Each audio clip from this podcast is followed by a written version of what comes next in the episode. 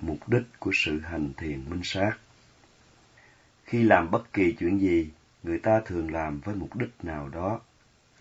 Trong công việc làm ăn, hôn nhân, vân vân đều mang mục đích riêng. Trong tôn giáo cũng thế, mỗi tôn giáo đều có mục đích muốn thành tựu hạnh phúc. Ấn Độ giáo có mục đích được hợp nhất với Phạm Thiên. Thiên Chúa giáo có mục đích về thiên đàng đoàn tụ với Đức Chúa Trời. Phật giáo có mục đích gì? Hành thiền minh sát với mục đích gì? Mục đích của sự thực hành giáo pháp là thành đạt hạnh phúc giải thoát, một loại hạnh phúc tuyệt đối.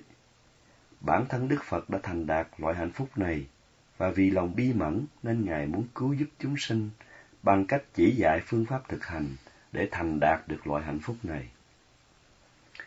Trong bài pháp hôm nay, sư sẽ giải thích thế nào là mục đích chân chánh của sự tu tập cùng ý nghĩa của hạnh phúc giải thoát.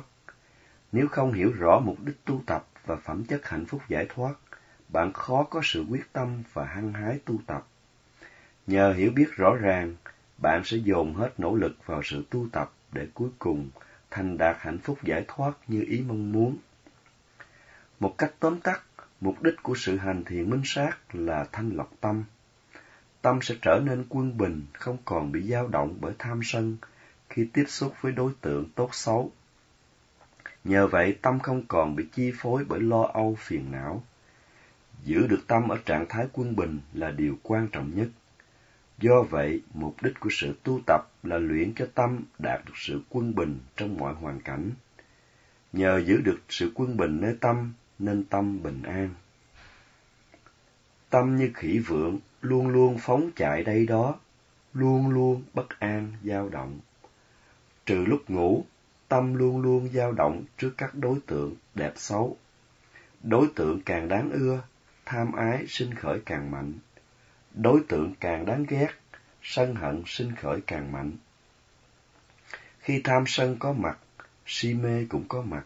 Si mê làm cho con người bị mê mờ, không còn biết đâu là thích nghi, đâu là không thích nghi, hoặc đâu là lợi ích, đâu là không lợi ích. Khi tâm bị ảnh hưởng tham sân si, tâm bị thiêu đốt nóng bỏng, làm cho bạn đau khổ. Do vậy, tâm bạn không bao giờ được bình an. Nếu không kiểm soát tâm, không những kiếp này khổ, mà kiếp sau cũng sẽ khổ, vì hễ có nhân, sẽ có quả. Lúc còn là Bồ Tát, tâm của Bồ Tát cũng bị dao động bởi tham lam, sân hận, ngã mạn, ganh tị, ác ý. Sau khi hoàn mãn các ba la mật, Bồ Tát hành thiền minh sát và tạo sự an tịnh cho tâm. Đến khi chứng đắc A-la-hán đạo quả, Ngài mới loại trừ hoàn toàn mọi phiền não nơi tâm. Ngài không còn bị dao động trước các đối tượng ưa ghét. Tâm của Ngài có phẩm chất tịch tỉnh. Tâm Ngài hoàn toàn giải thoát khỏi phiền não. Ngài không chỉ muốn riêng mình giải thoát khỏi phiền não, mà còn muốn cho chúng sanh cũng được giải thoát khỏi phiền não giống như Ngài. Do tâm đại bi, Ngài chỉ dạy chúng sanh tu tập để giúp tâm họ giải thoát khỏi phiền não, không còn bị dao động vì phiền não. Ngài chỉ dạy cho chúng sanh vì muốn họ thoát khỏi tham sân si, chứ không vì muốn danh lợi tiếng tâm. Không biết phương pháp tu tập, hay tu tập không đúng phương pháp, hoặc tu tập chưa đạt đủ mức yêu cầu, sẽ không giúp tâm giải thoát khỏi bất an dao động gây nên bởi phiền não. Không ai có thể tránh không bị ảnh hưởng bởi phiền não. Trước sự vật đẹp đẽ, tham ái phát sinh, rồi dần dần có sự chú ý đến nhiều chi tiết hơn nơi sự vật. Thấy sự vật trở nên đẹp đẽ hơn nữa, tâm càng dao động mạnh hơn nữa.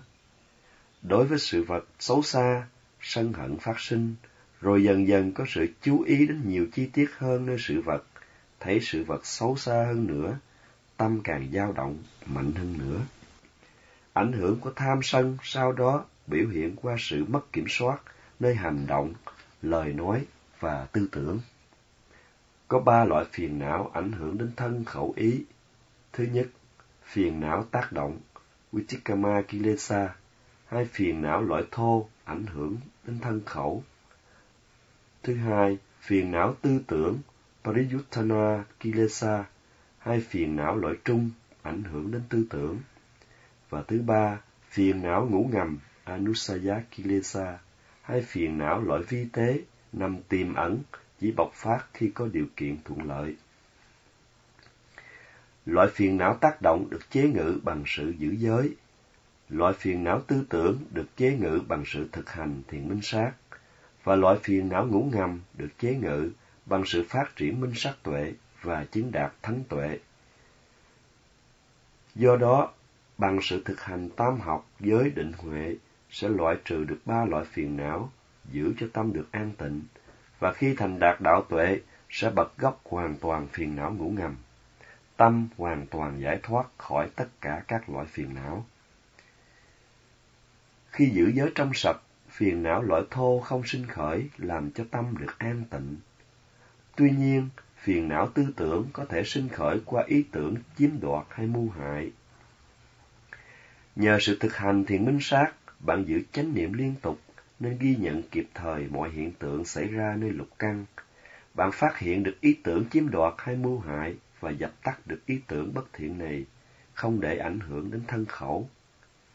Nhờ vậy, trong suốt thời gian giữ được chánh niệm, tâm bạn được an tịnh do không bị ảnh hưởng bởi loại phiền não tư tưởng. Khi chứng đạt đạo tuệ, tâm bạn được an tịnh thường xuyên, vì đạo tuệ đã tiêu diệt hoàn toàn loại phiền não ngủ ngầm, vĩnh viễn, không còn sinh khởi trở lại nơi tâm bạn. Đức Phật là người đã loại trừ hoàn toàn cả ba loại phiền não. Để hiểu kết quả tu tập, bạn hãy tự mình xem xét để thấy tâm mình phản ứng ra sao khi đối diện các phiền não trong đời sống thực tế. Nhờ sự tu tập giới, định huệ, tiêu diệt phiền não, tạo sự bình an nơi tâm. Theo Mahahi Desapadi, có ba loại bình an. Bình an vĩnh viễn, Achanta Santi, bình an tạm thời, Tadanga Santi và bình an giả tạo, Samuti Santi. Mahisdesapadi là tài liệu ghi lại lời giải thích của Ngài Xá Lợi Phất, giải thích chi tiết những gì Đức Phật giảng dạy. Thời xưa khi chưa có chú giải, những ai học kinh điển đều phải dựa vào Mahisdesapadi. Bình an vĩnh viễn được kể đến trước tiên vì là loại bình an cao tột nhất. Trong Achanta Santi, chữ Achanta gồm Ati là sự vượt thoát và Anta là chấm dứt. Sự vượt thoát ở đây là sự vượt khỏi luồng tuôn chảy của tâm và vật chất. Và chấm dứt có nghĩa sự ngừng nghỉ của luồng tâm và vật chất, hay sự diệt tận tâm và vật chất.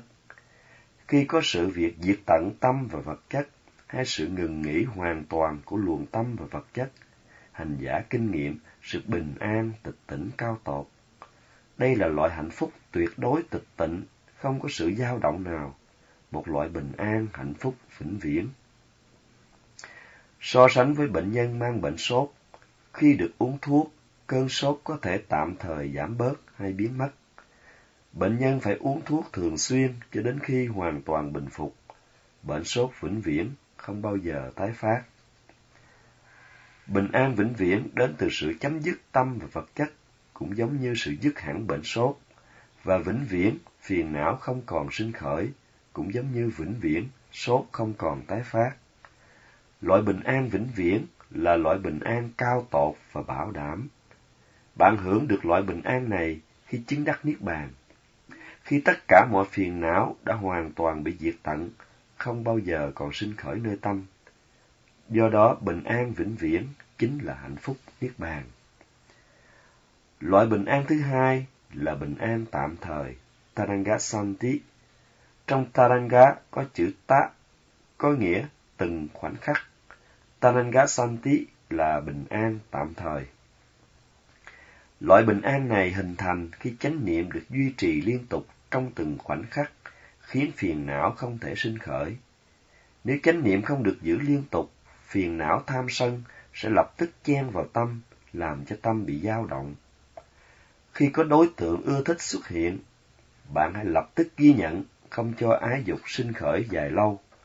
Cũng như khi có đối tượng ghét bỏ xuất hiện, bạn hãy lập tức ghi nhận, không cho sự sân hận sinh khởi dài lâu.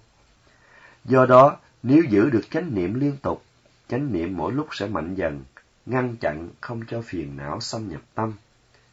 Cứ mỗi khoảnh khắc có chánh niệm thì phiền não vắng bóng, tâm được bình an. Khi minh sắc tuệ hình thành, tâm có được sự bình an tạm thời. Loại bình an giả tạo là loại bình an được quan niệm bởi các tôn giáo khác. Ấn Độ giáo quan niệm cõi Phạm Thiên là cảnh giới bình an tột cùng. Thiên Chúa giáo quan niệm thiên đàng là nơi bình an tột cùng. Hồi giáo quan niệm có sự bình an tột cùng nơi cảnh giới riêng của họ. Bình an hạnh phúc theo các tôn giáo này không thể thực chứng bằng kinh nghiệm cá nhân, mà chỉ là bình an hạnh phúc do tưởng tượng. Một loại bình an hạnh phúc không có thật.